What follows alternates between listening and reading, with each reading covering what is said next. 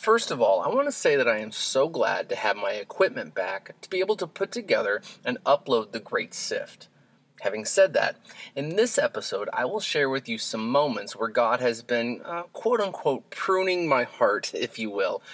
We will dig into a little bit of Scripture, and of course, there will be encouragement for you all along the way. And it's happening right now on The Great Sift. Welcome to The Great Sift podcast. Through weekly installments, we provide content that will engage, encourage, and empower you as a believer in Jesus Christ. We tackle topics of the day, host interviews, and provide a biblical view on what is happening in the church and the world at large. So, grab a Bible, open your heart, and let's begin to sift through all that God has in store.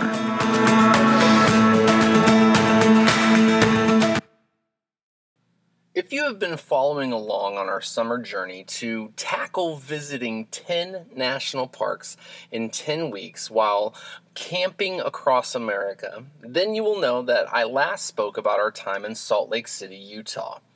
After our visit there, we landed ourselves into 2 national parks that were not originally on the list.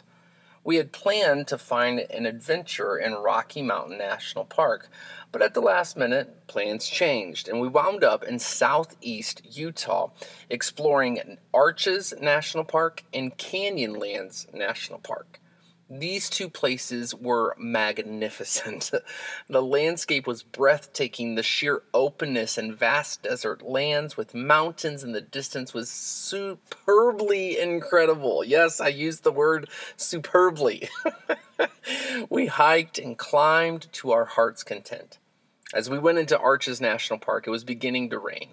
And while that postponed other travelers, it did not stop us. In fact, we actually enjoyed having less people around. It felt like the park was actually ours alone to explore. Now, one of the spots that we enjoyed the most was Double Arches. In case you may not know what a rock arch is, simply put, it is an open archway that from many years of erosion has created this beautiful landscape that usually protrudes of existing mountainous areas. Yes, that was a Google reference to the core, but just in case anybody didn't know, that's what one is. Well, anyways, Double Arches was a place where the climb to sit underneath of it was actually rather steep.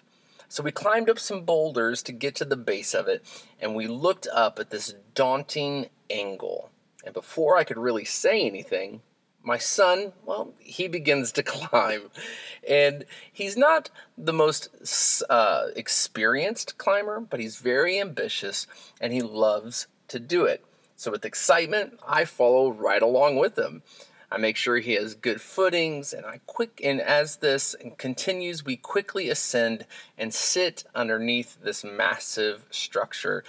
And it's honestly just difficult to describe in words. I would encourage you to Google image of this place, Arches National Park. And you can even Google image Double Arches, and you'll see where we were sitting.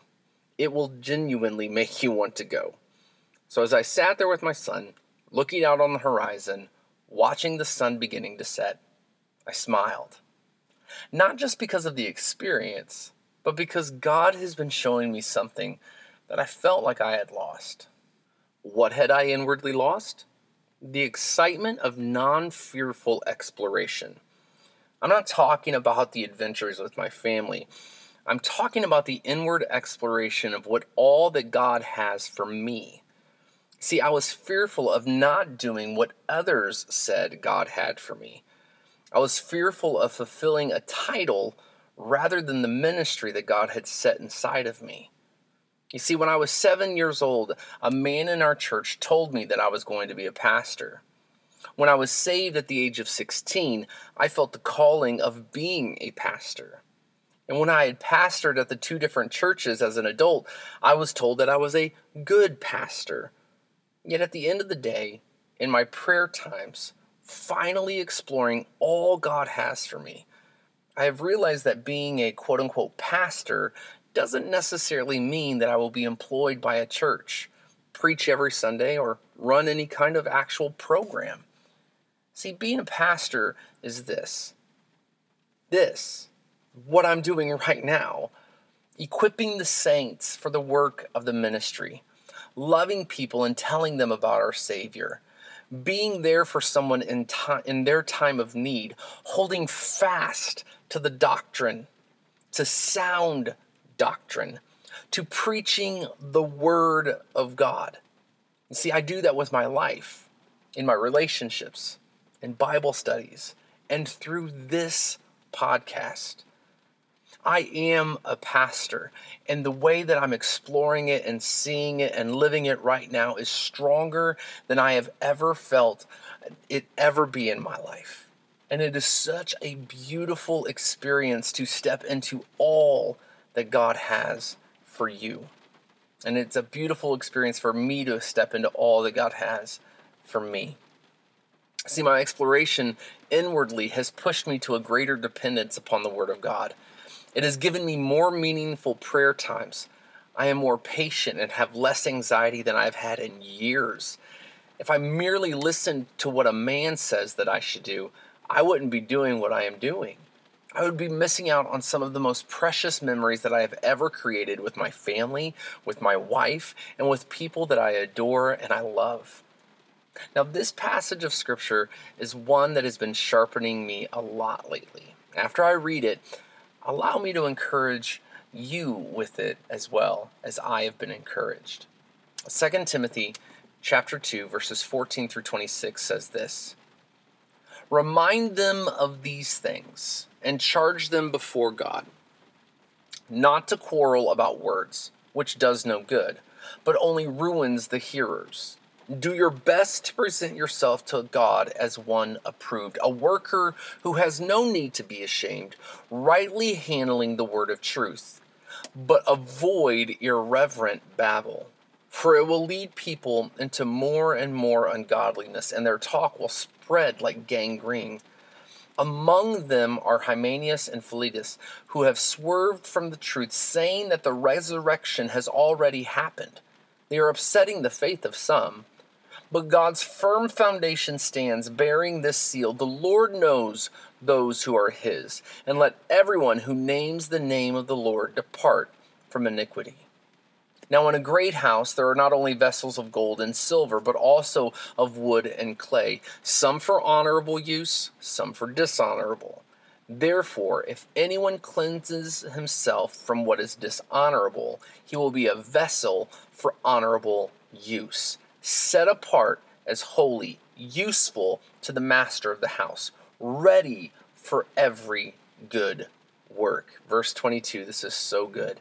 "So flee youthful passions and pursue righteousness, faith, love, and peace, along with those who call on the name of the Lord from a pure heart. Have nothing to do with foolish, ignorant controversies. You know that they breed quarrels, and the Lord's servant must not be quarrelsome, but kind to everyone, able to teach, patiently enduring evil, correcting his opponents with gentleness. God may perhaps grant them repentance, leading to a knowledge of the truth, and they come to their senses and escape from the snare of the devil after being captured by him to do his will." You see, I want to encourage you. Feel free to explore in Christ again. Be willing to pursue the things of God. Flee from youthful passions. Pursue righteousness, faith, love, and peace. If you spend your time pursuing those things, you will find that you don't have much time to pursue anything else. Find yourself in the house of the Lord. Find yourself reading His Word. Pursue the things of God. Walk away from the sinfulness that abounds in our lives. Pray and ask God to forgive you. Confess your sins to Him. He is faithful and just to forgive you of those sins and to cleanse you from all unrighteousness. And in doing so, now you can pursue peace, righteousness, faith, love. Do these things, and you will find that anxiety decreases. The way that you perceive and are able to work things out for the Lord, doing the good works of the Master. That all happens when you push away the sinfulness and you look to God the Father. May God truly bless you, and until next time, may our Lord and Savior Jesus Christ be with you.